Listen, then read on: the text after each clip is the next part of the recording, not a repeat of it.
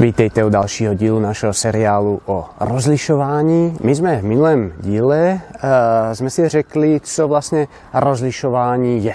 Že je to práce s takzvanými hnutími, kdy jsme pozorní k tomu, co se s námi děje. Všímáme si vlastní emoce, pojmenováváme je, díváme se, kam nás vedou a podle toho, zda k dobrému nebo špatnému, přijímáme nebo odmítáme příslušnou cestu. Podívali jsme se na činnost dobrého ducha a nepřítele. A nyní je čas věnovat se chvíli dvěma základním hnutím, takzvané útěše a neútěše. Tato hnutí budou předmětem dnešního dílu o rozlišování. Tak vítejte. Útěchou nazývám, když vzniká v duši nějaké vnitřní hnutí, kterým se duše rozhoří láskou ke svému stvořiteli a pánu že nemůže nadále v sobě milovat žádnou stvořenou věc na světě, nýbrž jen ve stvořiteli jich všech. Stejně tak, když prolévá slzy, ježí dojímají láskou ke svému pánu, ať již z bolesti nad svými hříchy, nebo nad utrpením Krista našeho pána, nebo nad jinými věcmi, které jsou přímo zaměřeny na jeho službu a chválu. Útěchou nazývám vůbec veškerý vzrůst naděje, víry a lásky a každou vnitřní radost, která volá a přitahuje k nebeským věcem a k vlastní spáse své duše tím, že jí dává pokoj a mír v jejím stvořiteli a pánu. Útěcha je povznášející hnutí srdce. Mluvili Ignáca o úteše, duchovní úteše, pak musí rovněž existovat nějaká neduchovní útěcha, útěcha přirozená, tedy povznášející hnutí srdce na přirozeném neboli neduchovním základě. A přirozeně rozhodně neznamená špatný. Je mnoho přirozených útěch, které jsou dobré. Díváme se na moře, na hory, na hvězdy, cítíme se povzneseně. Všechno to je dobré. Dělení na duchovní a neduchovní útěchy je do jisté míry umělé, protože Bůh může využít moment přirozené útěchy na darování duchovní útěchy. Děláme toto dělení spíše z pedagogických důvodů. Rozhodující totiž není ani tak objekt, tedy to, co způsobuje radost, ale to, kam mě daná emoce v čase vede a jaké myšlenky způsobuje. Jak duchovní, tak neduchovní věci mohou vést k Bohu. A právě to je důležité kritérium toho, zda se jedná o duchovní útěchu či nikoli. Rosteme v důvěře, naději, lásce, v otevřenosti vůči životu? Pak se jedná o duchovní útěchu. Sestra velké světice Terezie z Lízie, Paulína, napsala, když byla Terezie u ní na návštěvě, že si všimla slepici, jak má pod svá křídla ukrytá malá kuřátka. A Terezie dlouho pozoruje, co se děje a pláče. A když se jej sestra ptá, co se to vlastně s ní děje, odpovídá, že je příliš dočena, aby mohla mluvit. A později vysvětlila, že v tom okamžiku běžné věci si uvědomila, jak se Bůh chová k ní. Jako slepice, která své kuřátka skrývá a ochraňuje pod svými křídly. Co se tedy myslí pod pojmem útěch a podívejme se na to víc systematicky. Útěcha způsobuje vzrůst pozitivních emocí směrem k Bohu. Všimneme si nebo vzpomeňme si na evangelium, kde žena trpí krvotokem. Je to Marek 5. kapitola. Dotýka se Ježíše, uzdraví se a Ježíš pak hledá, kdo se ho to dotkl. Až v momente, kdy Ježíš osloví tuto ženu dcero, najednou se cítí hluboce dotčena. Už není anonymní ženou v davu, ale osobně vnímá Ježíšovou lásku. Její srdce hoří. Znáte i vy ten pocit, když se vás Bůh dotkl? Dalším velmi důležitým důsledkem útěchy je, že láska není pouze nějaký abstraktní cit k Bohu. Bez lásky vůči ostatnímu stvoření to jednoduše nejde.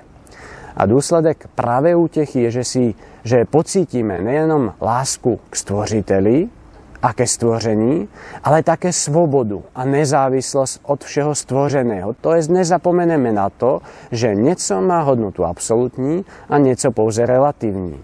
A to neznamená, že jsme neteční nebo chladní, ale že tyto věci milujeme jenom v takové míře, jaké je to vhodné. Je to stvoření a neabsolutní věc. Jsme také nejenom duch, ale vtělený duch. Tedy všechny fyzické projevy, které mohou provázet útěchu, jsou také v pořádku. Například slzy. Vzpomeňme si na ten příběh o žene a farizovém domne, kdy ona chtěla vyjádřit svoju lásku k Ježíši veľkým gestem, když mu umila nohy slzami a usušila je vlasy. Enormne dôležitým projevem útechy je také jakýkoliv vzrůst nadeje, viery a lásky. Už sme si řekli, že nezáleží tolik na objektu naší emoce, ako na tom, kam nás vede. Ignác mluví o vnitřní duchovní radosti, která přitahuje a hýbe srdcem jedním směrem. Směrem vzhůru, mohli bychom říct. Pojďme se nyní podívat na opačné hnutí, tedy na neútěchu. I když se málo komu chce zabývat negativitou, někdo se jí přímo vyhýbá v dnešní době. Ignácovo učení o neúteše je enormně důležité, protože pro drtivou většinu lidí je právě duchovní neútěcha a její příslušné zpracování největší překážkou na cestě duchovního života.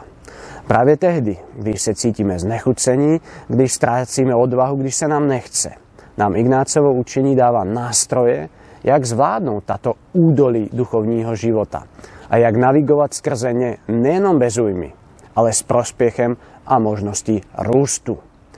Mít duchovní neútěchu, nechuť k modlitbě, hnutí k nízkým věcem, zažívání tmy, sucha a samoty, nic z toho není důvod k hambě. Neútěcha jednoduše je a stává se nám všem. To, na čem záleží, je naše známe, známa trojice. Být si vědom této zkušenosti, pracovat s ní, abychom ji mohli pojmenovat a pak konat, tedy přijmout nebo odmítnout dané hnutí.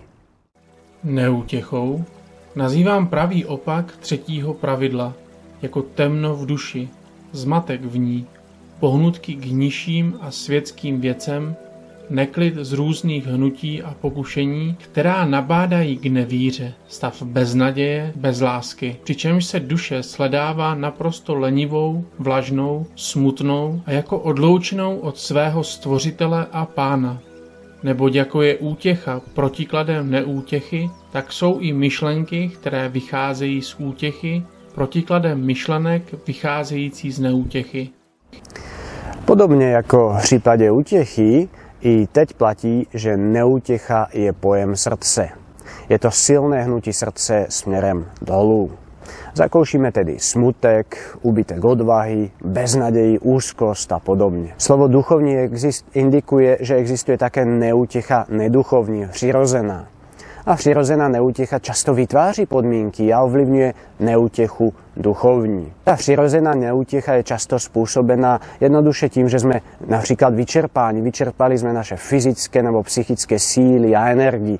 Například, když máme toho příliš mnoho v práci nebo jsme emočně zranění. A mnohokrát platí, že duchovní neútěcha lze ji výrazně vylepšit tím, že budeme řešit neútěchu přirozenou. Popíšme si a vysvětleme příznaky neútěchy. Všimneme si, jak postupně graduje. Typické pro neútěchu je jisté temno v duši a zmatek v ní. Lidé v neútěše cítí vřemeno v duchovním životě. Nerozumí, co se děje. Mají pocit, že situace se neustále zhoršuje. A často mluví o nedostatku jasnosti, v istém slova smyslu chaosu a pocitu neklidu. A tak jako nás útěcha povznášela, Neútecha nás sráží k nižším věcem. Lidé v neúteše mají tendenci vyhledávať materiálny pohodlí, uspokojování tela různými způsoby. Si vzpomente na jídlo, alkohol, sociální sítě, videa. Všechno jenom, abychom nejakým spôsobom vykompenzovali ten divný stav.